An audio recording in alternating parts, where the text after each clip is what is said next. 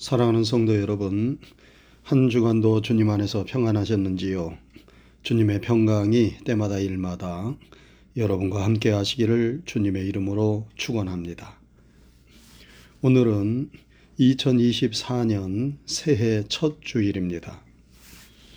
여러분 올해는 갑진년 용의 해입니다. 그것도 청룡의 해라고 합니다. 용은 성경에서는 사탄과 마귀를 상징합니다. 그래서 별로 좋지 않게 봅니다.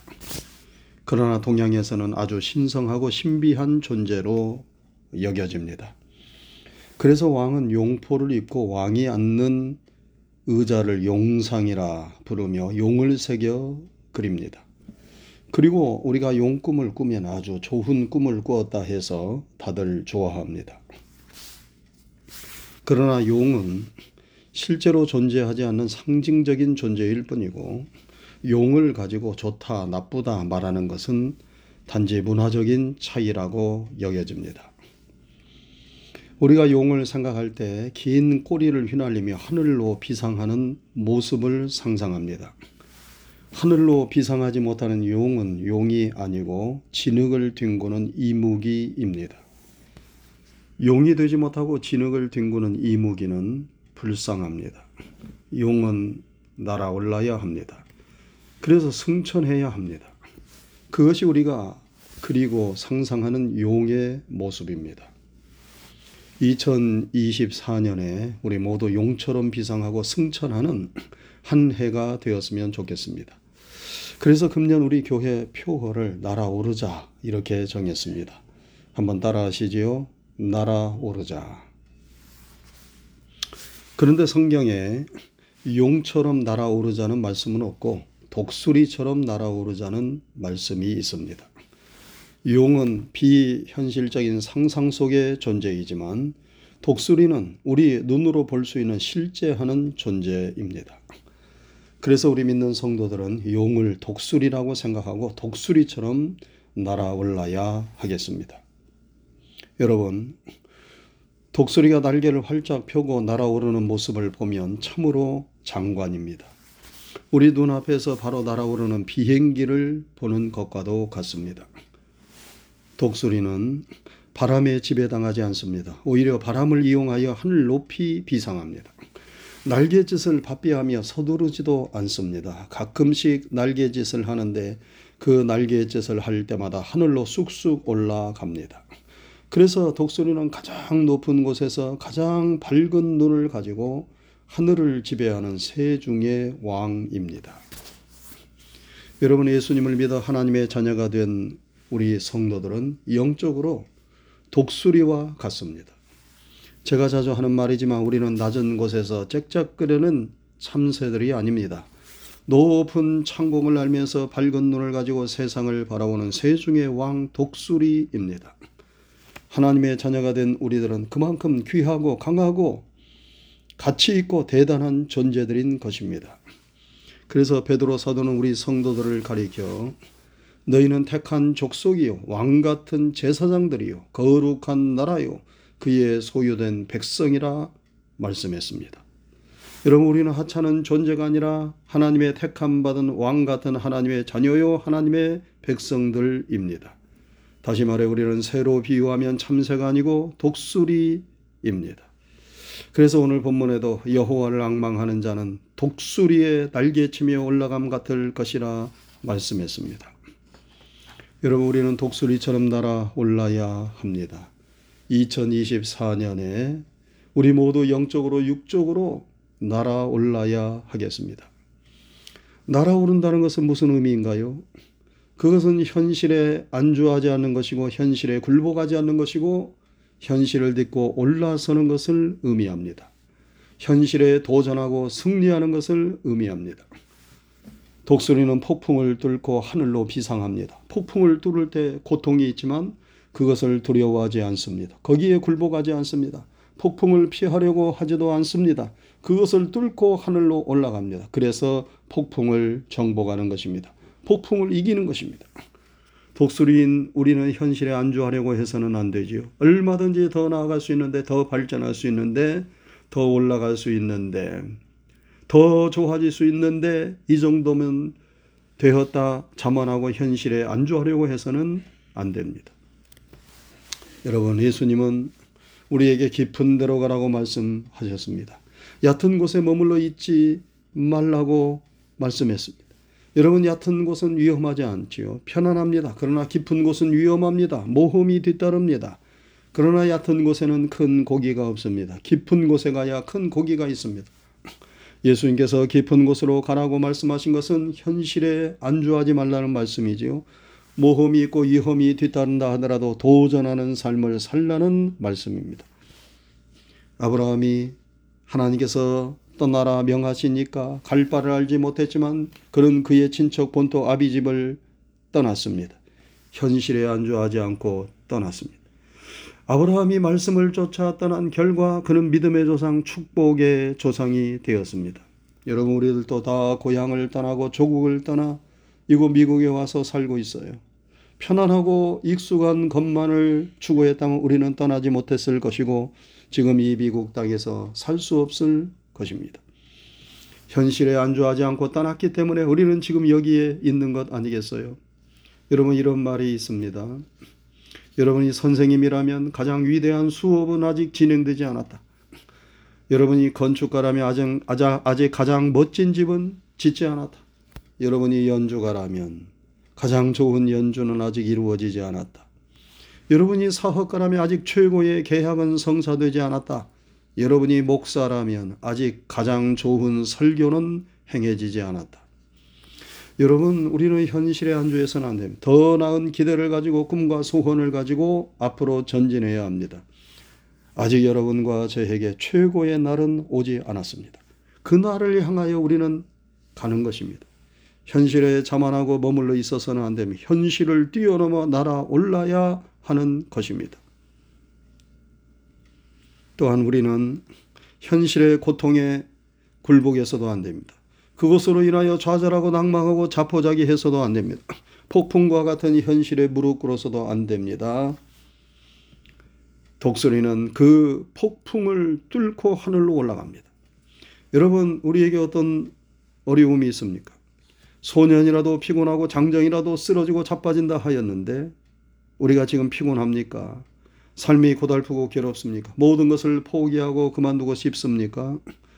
그 현실의 폭풍이 건강의 문제일 수도 있고 가정의 문제일 수도 있고 사업의 문제일 수도 있고 물질의 문제일 수도 있고 삶의 무의미일 수도 있고 각양각색의 어려움일 수 있습니다. 그런데 여러분 우리가 그 폭풍에 휩쓸리면 안 됩니다. 독수리처럼 그 폭풍을 뚫고 하늘로 올라가야 합니다. 그 폭풍을 이겨야 합니다. 우리가 폭풍 속에 있으면 폭풍이 우리를 잡아먹습니다. 그러나 폭풍을 뚫고 올라가면 폭풍은 더 이상 우리를 괴롭힐 수 없습니다. 독수리는 폭풍이 오면 폭풍에 머물러 있지 않습니다. 그 폭풍을 뚫고 하늘로 올라갑니다.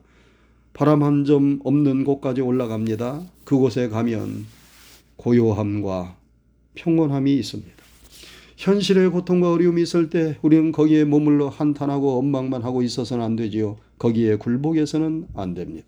그것을 이겨내야 하지요. 이기기 위하여 우리는 독수리처럼 날아올라야 하는 것입니다. 우리가 현실의 장애물들을 뛰어넘어 날아오르려면 어떻게 해야 하나요? 먼저 날아오르고자 하는 간절한 소원을 가져야 합니다. 여러분 날아오르고자 하는 간절한 소원이 없는 사람은 날아오를 수 없습니다. 왜냐하면 하나님께서는 우리 가운데 소원을 두고 행하시는 분이시기 때문입니다.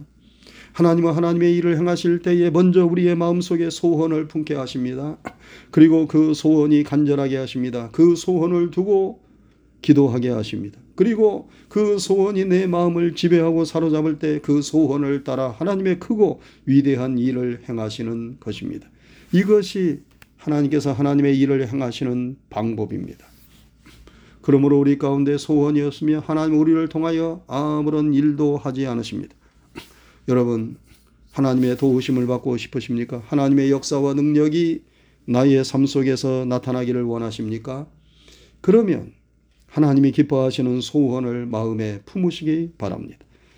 우리가 현실에 안주하거나 굴복하지 않고 그것을 딛고 날아오르고자 하는 간절한 소원을 가질 때 하나님 우리로 하여금 날아오르게 하십니다. 예수님께서 베데스다 연못가에서 38년이나 누워 있던 병자에게 물으셨어요. 네가 낫고자 하느냐? 낫고자 하는 소원이 너에게 있느냐? 하는 물음입니다. 그저 38년 동안이나 누워 있었으니까 습관적으로 형식적으로 그저 이곳에 있는 것이 아니냐 그런 마음과 생각이라면 하나님의 기적을 체험할 수 없다는 것입니다.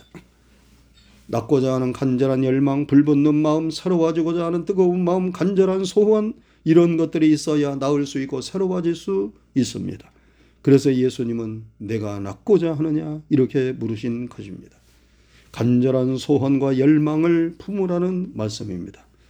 그러므로 뭔가 이 현실에 머물러 있으면 안 되겠다 하는 생각이 있습니까? 그것이 내 심령의 상태이든지 가정의 문제이든지 생업의 문제이든지 장래의 문제이든지 그 무슨 문제든지 간에 그 현실을 뛰어넘고 날아올라야 하겠다는 간절한 소원을 우리가 가져야 합니다.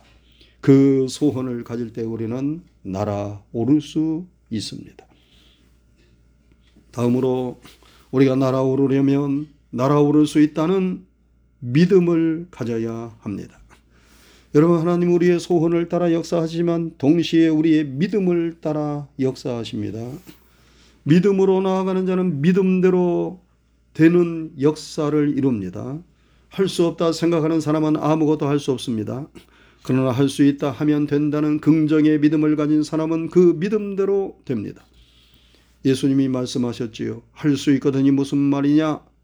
믿는 자에게는 능치 못할 일이 없느니라. 바울 사도도 말씀했어요. 내게 능력 주시는 자 안에서 내가 모든 것을 할 수 있느니라. 여러분 우리는 긍정의 힘을 믿고 긍정의 믿음을 가져야 합니다. 비록 현실이 어둡고 답답하다 하더라도 우리는 그것을 얼마든지 감당하고 이겨낼 수 있다는 믿음이 확고해야 합니다. 여러분 우리는 독수리처럼 날아오를 수 있습니다. 왜냐하면 여러분과 저는 독수리이기 때문입니다. 여러분 독수리가 그 새끼를 어떻게 훈련시킵니까?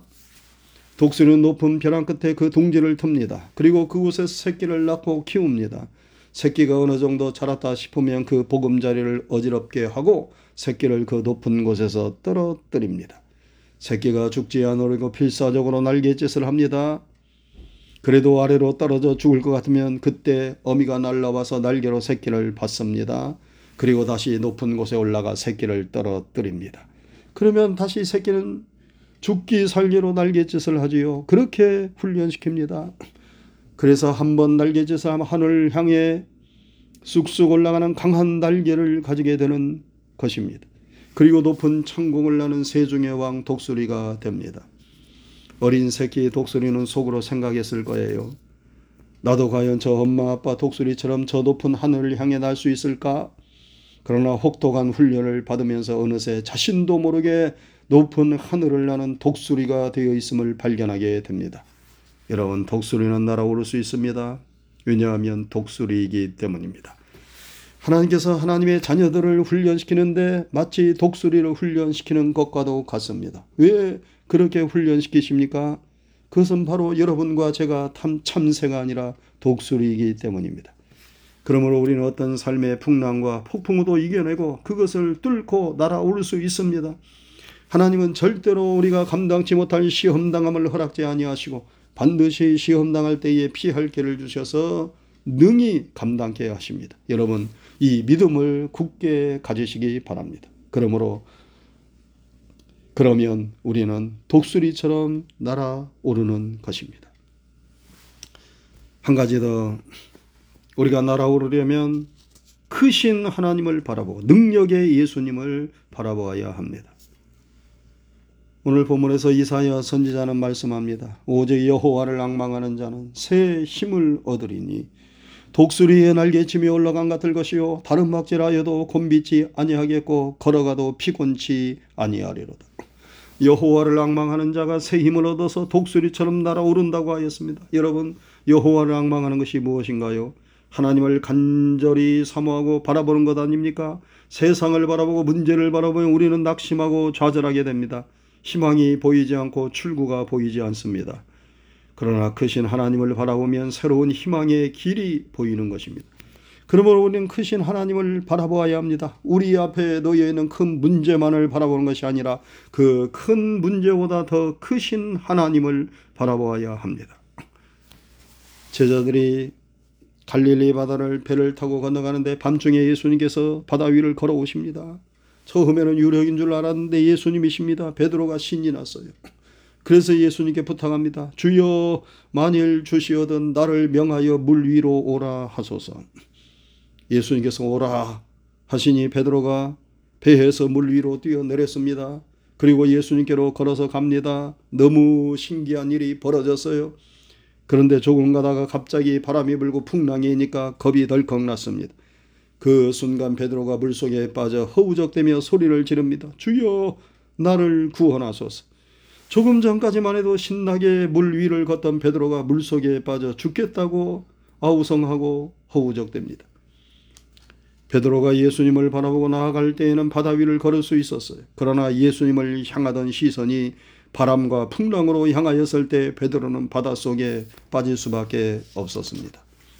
여러분 이 기사가 우리에게 무엇을 교훈해 줍니까?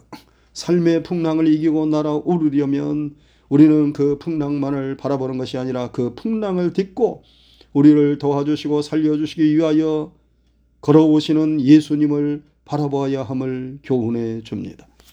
어떤 삶의 풍랑과 역경이 있다 하더라도 크신 하나님을 바라보는 자, 우리의 구원자이신 예수님을 바라보는 자, 하나님을 악망하는 자는 새 힘을 얻습니다.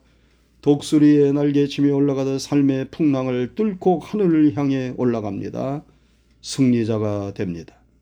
그러므로 항상 하나님을 악망하고 주님을 바라보는 자가 될 수 있기를 바랍니다. 사랑하는 성도 여러분, 우리는 독수리처럼 날아올라야 하겠습니다. 현실에 안주하지 말고 현실에 굴복하지도 말고 우리는 날아올라야 하겠습니다. 왜냐하면 우리는 영적으로 독수리이기 때문입니다. 삶의 모든 역경과 풍랑을 이기고 날아오르고자 하는 간절한 소망과 열망을 가지시기 바랍니다. 또한 날아오를 수 있다는 확고한 믿음을 가지시기 바랍니다. 그리고 기도함으로 여호와를 악망하고 늘 주님을 바라보시기 바랍니다. 이러한 사람들은 다 독수리처럼 날아오릅니다. 세상을 이기고 삶의 풍랑을 이기고 평안을 누리며 승리자가 됩니다. 우리 모두 독수리처럼 날아오르는 2024년 하나님의 백성들이 다 될 수 있기를 주님의 이름으로 축원합니다. 기도하겠습니다. 은혜로우신 하나님 아버지 감사합니다. 2024년 새해가 시작되었습니다. 오늘 첫 주일 예배를 하나님 앞에 드리게 하시오니 감사를 드립니다. 2024년에 우리 앞에 어떤 일이 펼쳐질런지 우리는 알 수 없지만 주님이 함께 하시고 도와주시고 인도해 주시면 이 한 해를 우리가 승리할 줄로 믿습니다. 2024년도에 우리가 영적으로 육적으로 독수리처럼 날아오르는 승리의 한 해가 되기를 원합니다. 하나님 간절한 소원을 가지고 믿음을 가지고 주님 앞에 기도하며 주님을 바라보고 크신 하나님을 바라보는 가운데 우리가 삶의 모든 역경과 풍랑을 이겨내게 하여 주옵시고 2024년도 풍랑을 뚫고 하늘로 비상하여 참으로 독수리처럼 날아올라서 승리하는 이 한 해가 되게 해 주옵시고 하나님의 거룩하신 뜻을 이루고 영광을 드러내는 한 해가 되게 해 주옵소서. 이 한 해에 우리가 육적으로 건강하고 영적으로 풍성해지게 하여 주시며 믿음이 강하고 굳세어지게 도와주옵시고 우리의 가정이 더욱더 평안하고 행복하게 도와주시며 우리의 삶이 풍요롭고 윤택하게 도와주옵시고 우리가 기도하고 간구하는 모든 일들이 하나님의 도우심과 뜻 안에서 평탄하고 형통하게 이루어지는 축복의 한 해 승리의 한 해가 되게 해 주옵소서. 감사를 드리오며 예수님 이름 받들어 기도드리옵나이다. 아멘.